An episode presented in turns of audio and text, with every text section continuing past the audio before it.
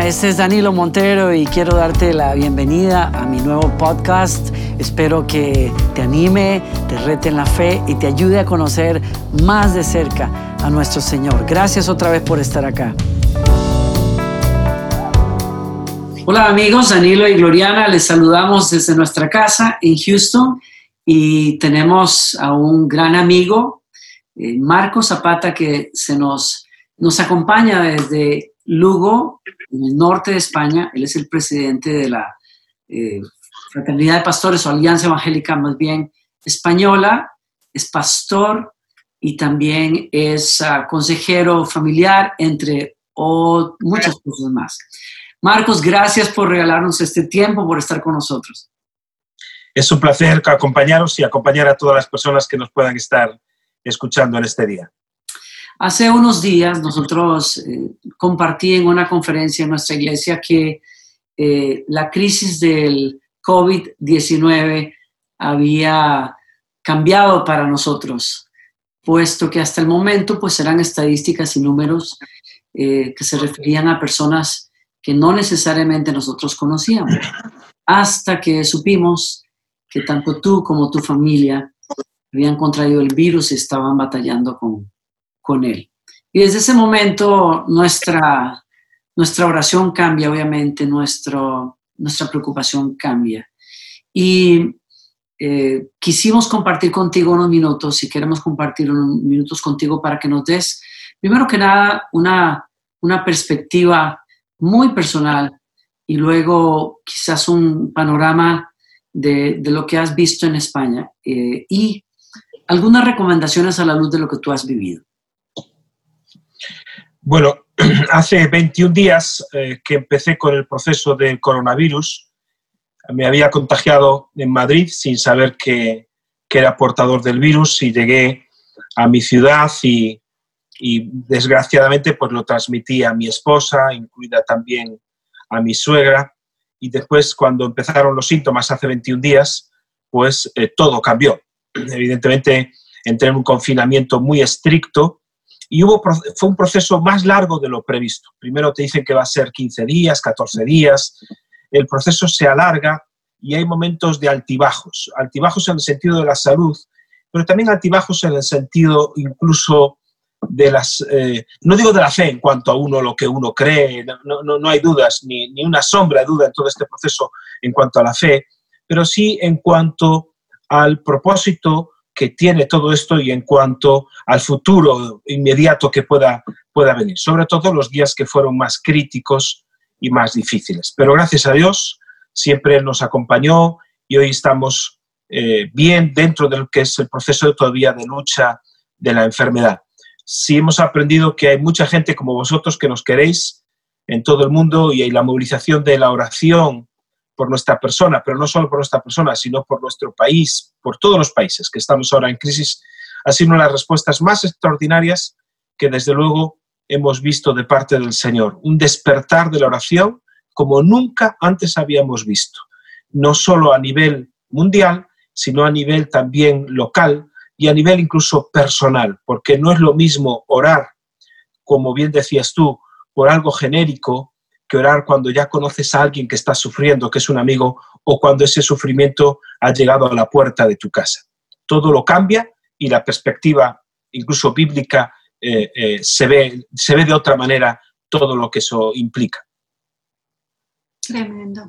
Y, estábamos pues muy confiados de que eh, pues ustedes siendo todavía jóvenes no iban a ser tan afectados, pero realmente estamos viendo que el virus está tocando a, muchas edades, ¿no? A personas y obviamente más afectados son las personas mayores que puedan tener el sistema inmune bajo. Por lo tanto, nuestra oración por tu suegra era, era, era algo que sabemos que te preocupaba mucho, ¿no?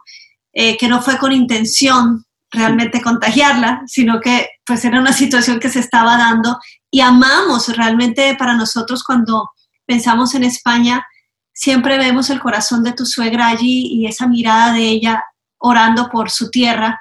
Y, cuéntanos un poquito cómo ese proceso de fe y cómo ella, cómo ella ha estado también en esto. Mi suegra es una mujer de 83 años que es una mujer de Dios extraordinaria. Entiendo que fue tu primera oveja, ¿verdad? O sea, la persona, primera persona que le predicaste con la que empezó tu iglesia o cómo, cómo es eso? Sí, la familia, la familia. Primero fue mi, su hijo, eh, mi cuñado, fue la familia de ella, la primera familia que ganamos para el Señor. Y en medio de todo eso dije, esta oveja para mí, y me casé con una. La hija. Hombre, el pastor tiene derecho de vez en cuando a... a de hecho, cuando te conocí eras novio de Ana. Eras, sí. eras novio de no, Ana.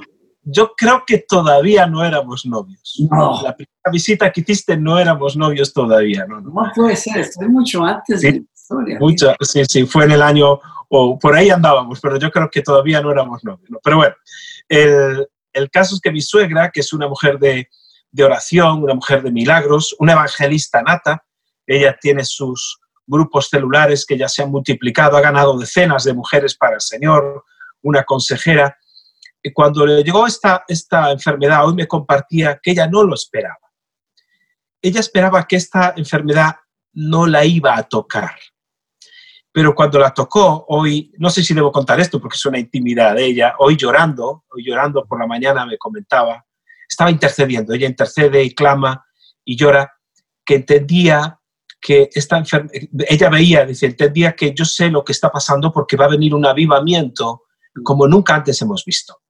El, el quebranto que está viniendo a la tierra es parte de un juicio de Dios también y va a venir un avivamiento como nunca, nunca antes habíamos descrito ni antes se había visto.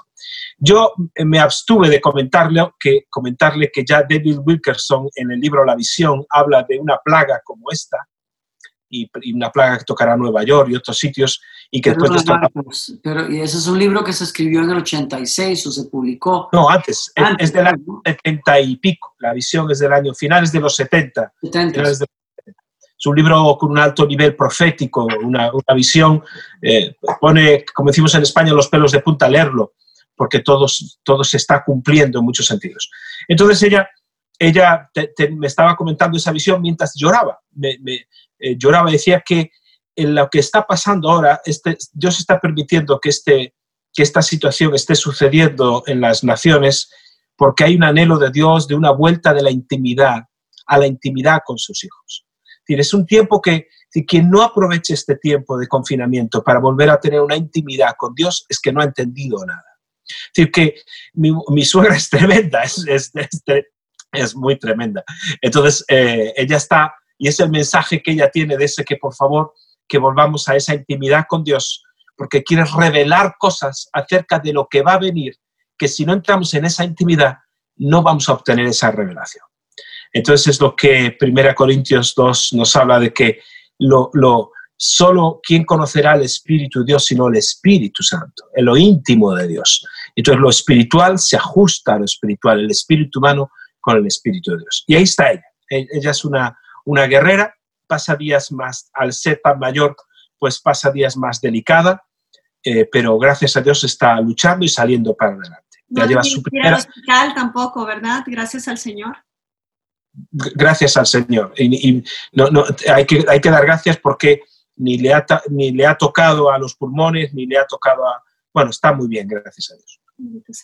¿Qué recomendaciones darías tú con base en la experiencia que has tenido allá, lo que has visto en España? Nosotros apenas estamos por eh, llegar al pico, se supone, de, de, lo que va a ser esta pandemia en los Estados Unidos y en algunos países en Latinoamérica. Bueno, lo primero es, estaba en una reunión con hermanos de México y yo veo que, y otros países de Latinoamérica, la gente en Latinoamérica está pensando como pensábamos en España apenas hace un mes, a primeros de marzo, que esto no iba a ser tan grave. La situación de España es caótica, es decir, ha llegado un, una situación de quebranto nacional total. Hoy mismo en la conferencia de presidentes, eh, pues se está hablando de que van a confinar a todos aquellos que son eh, pacientes asintomáticos, es decir, gente que está enferma porque no da síntomas, se va a explorar a toda la población y las van a juntar o en hoteles o en zonas donde puedan estar recluidas. Eso es muy delicado porque supone un asunto de pérdida de libertades y no se sabe hasta qué punto puede ser legal, incluso constitucional, el hecho de la pérdida de libertades personales en pro de una seguridad nacional. Eso es un, un debate ético que está por hacerse todavía, ¿no? porque la situación en otros países como Asia, en China, las libertades personales no existen. Entonces, la primera recomendación es que aquí mucha gente no se creía, no se creía que esto tenía este tinte tan fuerte y un cariz tan dramático. Entonces, como no se creía, seguían las iglesias reuniéndose, seguían los grupos pequeños reuniéndose, hubo manifestaciones en Madrid eh, a nivel secular, pero también a nivel cristiano, el día 7, manifestaciones de los padres, porque las leyes que se están imponiendo sobre ideología de género son muy fuertes aquí en España, entonces una manifestación a pesar del peligro. Había una falta de conciencia de la gravedad del asunto. Como que eso no nos va a pasar aquí. Eso pasaba en China, en Wuhan, pero no va a venir a Europa, pero llegó a Europa. Bueno, eso pasa en Italia, pero no va a venir a España, pero llegó a España. Eso pasa en Madrid, pero no va a venir a Galicia. Llegó a Galicia y finalmente llegó también a mi casa y a la iglesia. Entonces, la primera recomendación es que la gente se lo tome en serio, que despierte. Esto no es una mala gripe. Ayer moría la mamá de un hermano de la iglesia por coronavirus. Eh, la gente está muriendo. Murió un querido pastor de Madrid, al que un hombre muy preparado, un terapeuta familiar extraordinario, entró y ya no salió del hospital. Es decir, la gente, hermanos en la fe y no hermanos, todo tipo de persona está siendo tocada. Muchas veces eh, eh, nos fijamos en, que la sangre de Cristo cubría los dinteles y que el ángel de la muerte no tocó la casa de los judíos, pero no es este el caso, porque el caso es que las casas nuestras están siendo tocadas por esta mortandad. Luego hay otro tipo de enseñanzas. Entonces, uno, tomárselo en serio y dos, ser prudente. Ser prudente. La palabra prudencia es tal vez la más importante en todo este proceso. Había personas que eh, me escribían porque teníamos un congreso bastante importante el día 13 y 14 de marzo y yo le dije, pero esto no tiene sentido. No, pero es que, ¿cómo se sabe lo que, si, si, si, vas, si nos va a afectar o no nos va a afectar? Y yo le dije, mira, vamos a ver. Cuando uno no sabe lo que hacer, cuando una persona no tiene claro, claridad en qué paso tomar, porque puede ser buena una decisión y puede ser buena otra, entre dos decisiones igual de buenas o igual de correctas, no sabes lo que hacer. El principio ético que es, que es válido, el principio ético que nos debe mover, es el principio de la prudencia. La pregunta no es qué es lo correcto, sino qué es lo más prudente. Mm. Para mi familia, para la iglesia, para la nación. Ese es el principio ético que nos debe mover. Y entonces yo creo que en este momento tenemos que armarnos de ese concepto de la prudencia y que es, el, es el, el, concepto o la virtud, porque es una virtud de las cuatro famosas virtudes de la antigüedad, de la Edad Media, ¿no? la prudencia, la fortaleza, la templanza y la justicia. Eran las cuatro virtudes teologales que se llamaban.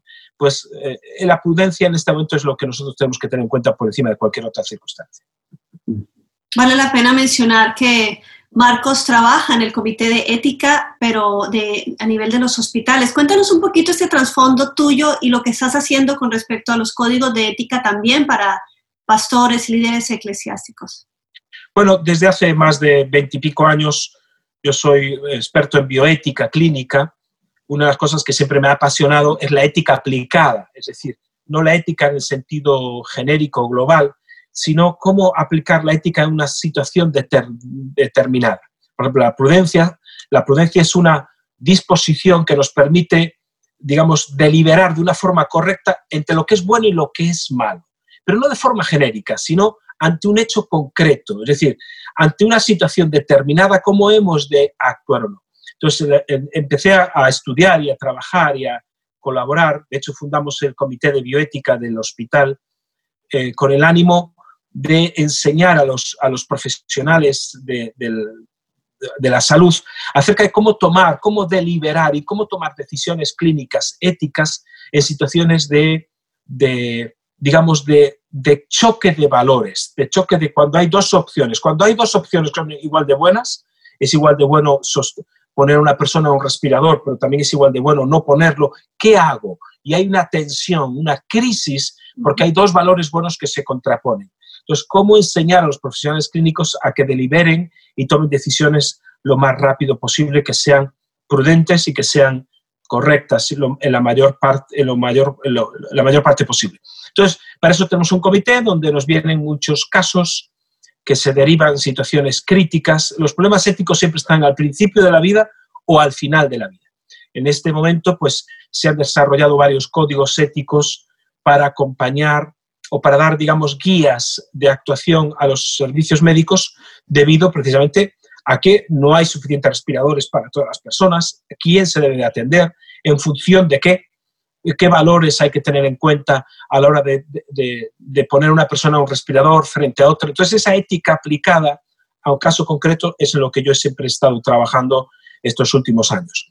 Y he llevado esa aplicación también a otro tipo de, de, de, planos, el plano pastoral, por ejemplo. Una de las guías que he escrito es la guía de, acompañamiento, bueno, la guía de prevención del abuso eh, sobre la mujer en caso de violencia de género y también está trabajado con esos valores éticos. Otra guía que es muy interesante, que la gente puede descargar todas estas gratuitamente, sin, sin ningún coste, en la página de la Alianza Evangélica Española, es la guía sobre el abuso espiritual.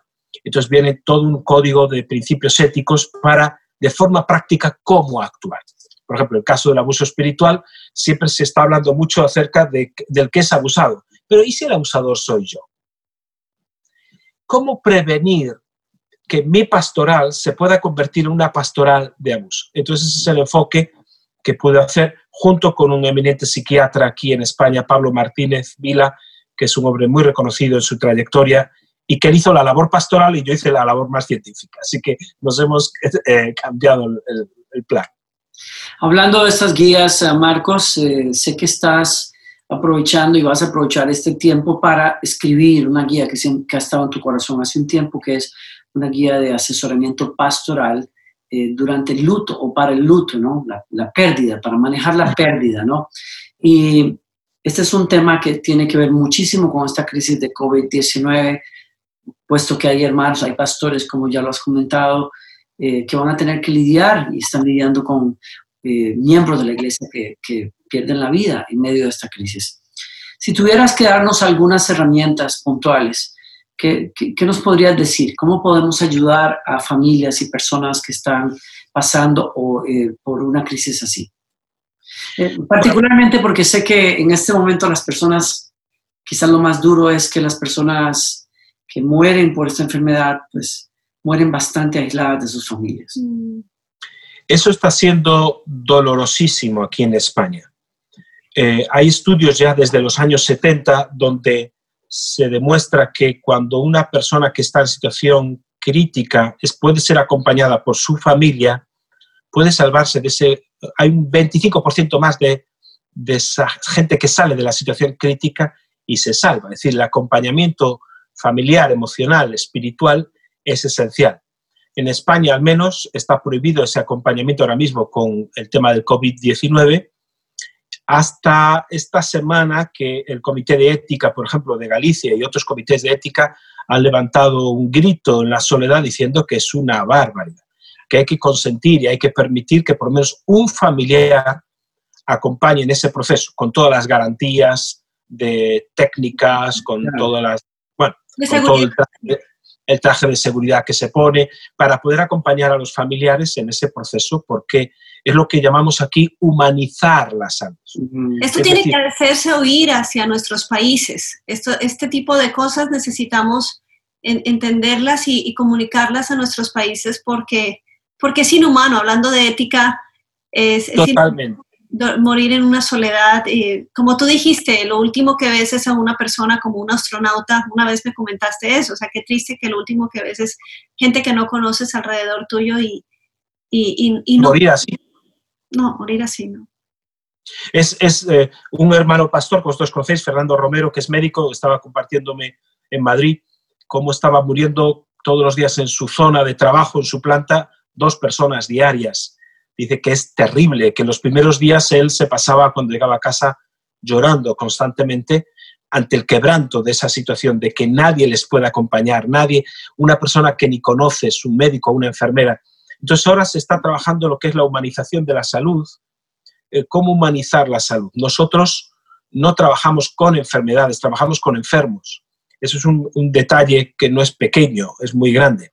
Entonces, los enfermos tienen una historia vital, tienen, tienen, tienen eso, una historia vital que nosotros tenemos que intentar conocer. Y entonces se está trabajando para que en este momento de crisis por lo menos haya una persona que esté apoyando, ¿verdad?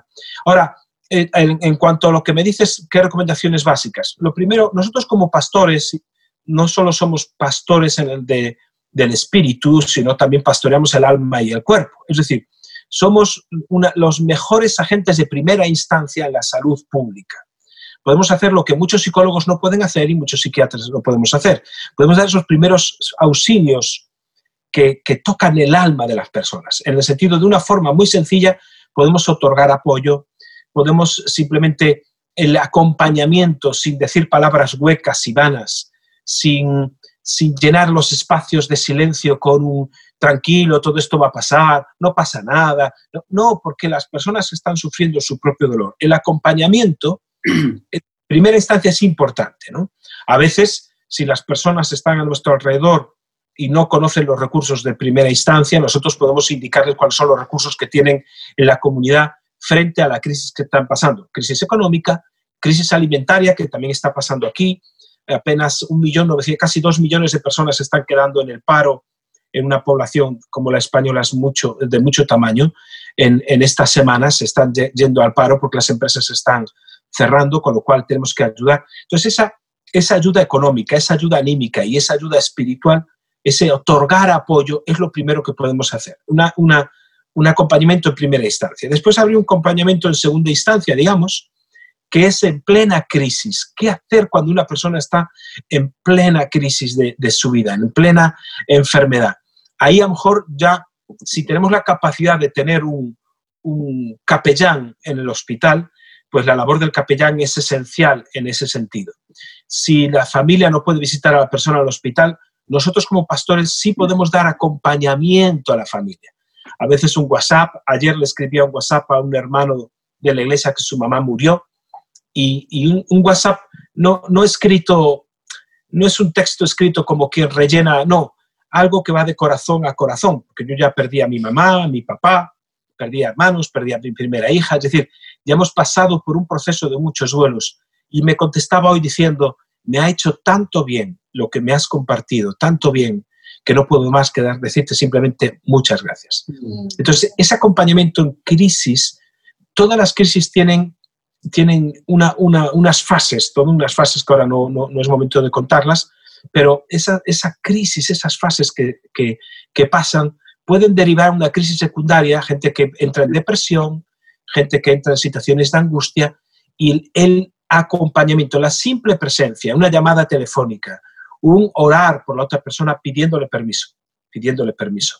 No darle recetas bíblicas, mira, eh, no es la voluntad de Dios que llores, no es la voluntad de Dios que sufras, no es la voluntad... No demos recetas bíblicas, no es el momento. Simplemente es llorar con los que lloran, reír con los que ríen, acompañamiento, esa es la palabra clave en este momento. Excelente. Gracias más bien. Pues hay cosas que hay que enseñar, por ejemplo, cómo comunicar. A veces la gente no, no, no, se da cuenta que hay que comunicar, por ejemplo, cómo se comunica una muerte. Eso no, no, no, no puedes, no es sencillo. ¿Dónde? ¿Dónde se comunica? ¿Cuándo se comunica? ¿Qué contexto tenemos que hacer? ¿Qué palabras tenemos que, utilizar? ¿Qué debemos hablar? ¿Qué debemos de callar? Todo eso, todo un protocolo de intervención es lo que vamos a estar escribiendo en esta guía de acompañamiento en el duelo, para, no solo para pastores, sino para cualquier persona que pueda estar cerca de alguien que está sufriendo. Espero que en este mes de abril poderla tenerla preparada. Ya, Marcos. Te ayuda. El año pasado el Señor te tuvo quieto como no sé cuánto tiempo por un problema de tu ojo y entendimos que era un tiempo de preparación para poder escribir.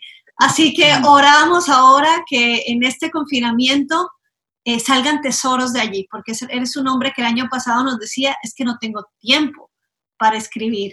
Y ahorita vamos a tener que cancelar todas esas reuniones virtuales que tengas por ahí para que puedas escribir. Hablando de lo cual, queremos darte las gracias más bien por este tiempo y eh, apreciamos tanto que, pues, recién saliendo de, de esta enfermedad, pues no, nos atiendas como amigos y celebramos que estés bien, celebramos que Ana esté saliendo también y, con mucha fe estamos orando que tu suegra también salga adelante lo más pronto posible. Y bueno, y orando por, por la iglesia en España y por las personas en todo el mundo. Estamos orando por todas las personas. Sabemos que es una oportunidad que Dios nos da a nosotros, como lo decía bien tu suegra, para prepararnos y eh, recuperar esa, esa, relación con Dios y, y, una oportunidad para que muchas personas también oigan el mensaje de esperanza que hay en nuestro Señor Jesucristo. Y de nuevo, gracias. Gracias por regalarnos este tiempo, por compartir de tu sabiduría. Y nada, estamos acá para eh, bendecirte y, confiar también que esto puede ayudarles a muchos de nuestros amigos y líderes y pastores que van a poder escuchar esta, esta conversación, esta plática con Zapata.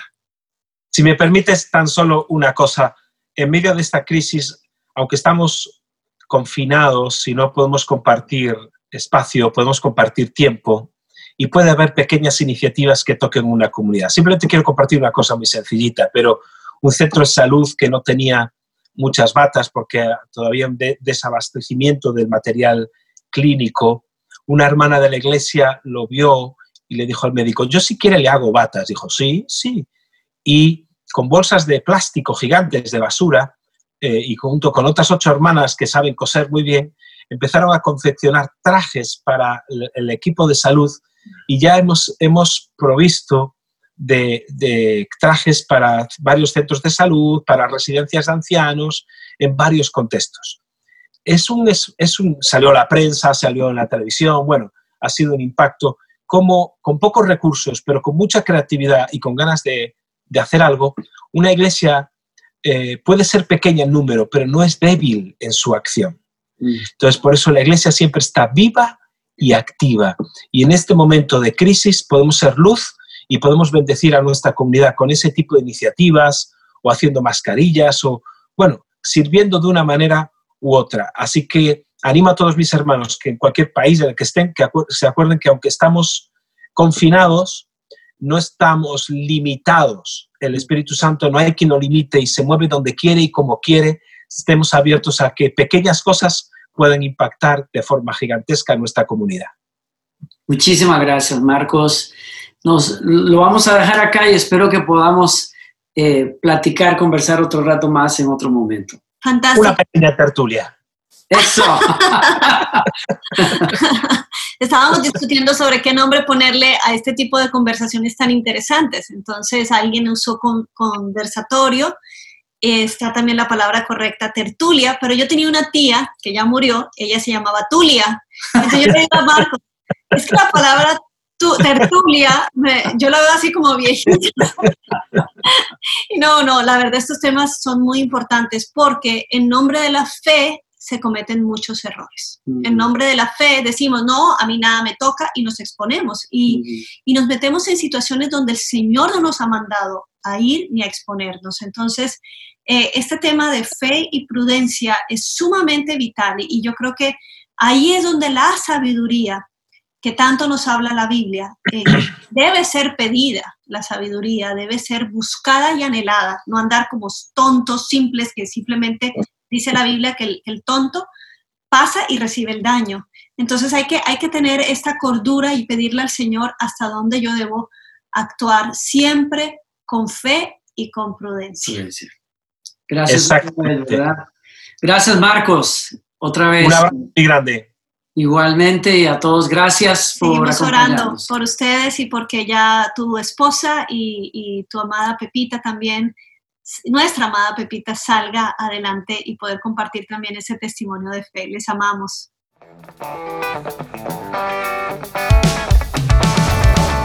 Gracias por acompañarnos. Espero que hayas disfrutado del mensaje. Y si fue así, te invito a que te suscribas a nuestro podcast. Cada semana tendremos un mensaje nuevo para ti. Te quiero invitar también a que compartas el mensaje con amigos y que nos escribas también. Por último, visítanos en nuestro canal de YouTube y disfruta de toda la música de adoración que estamos produciendo. Otra vez, muchas gracias por estar con nosotros.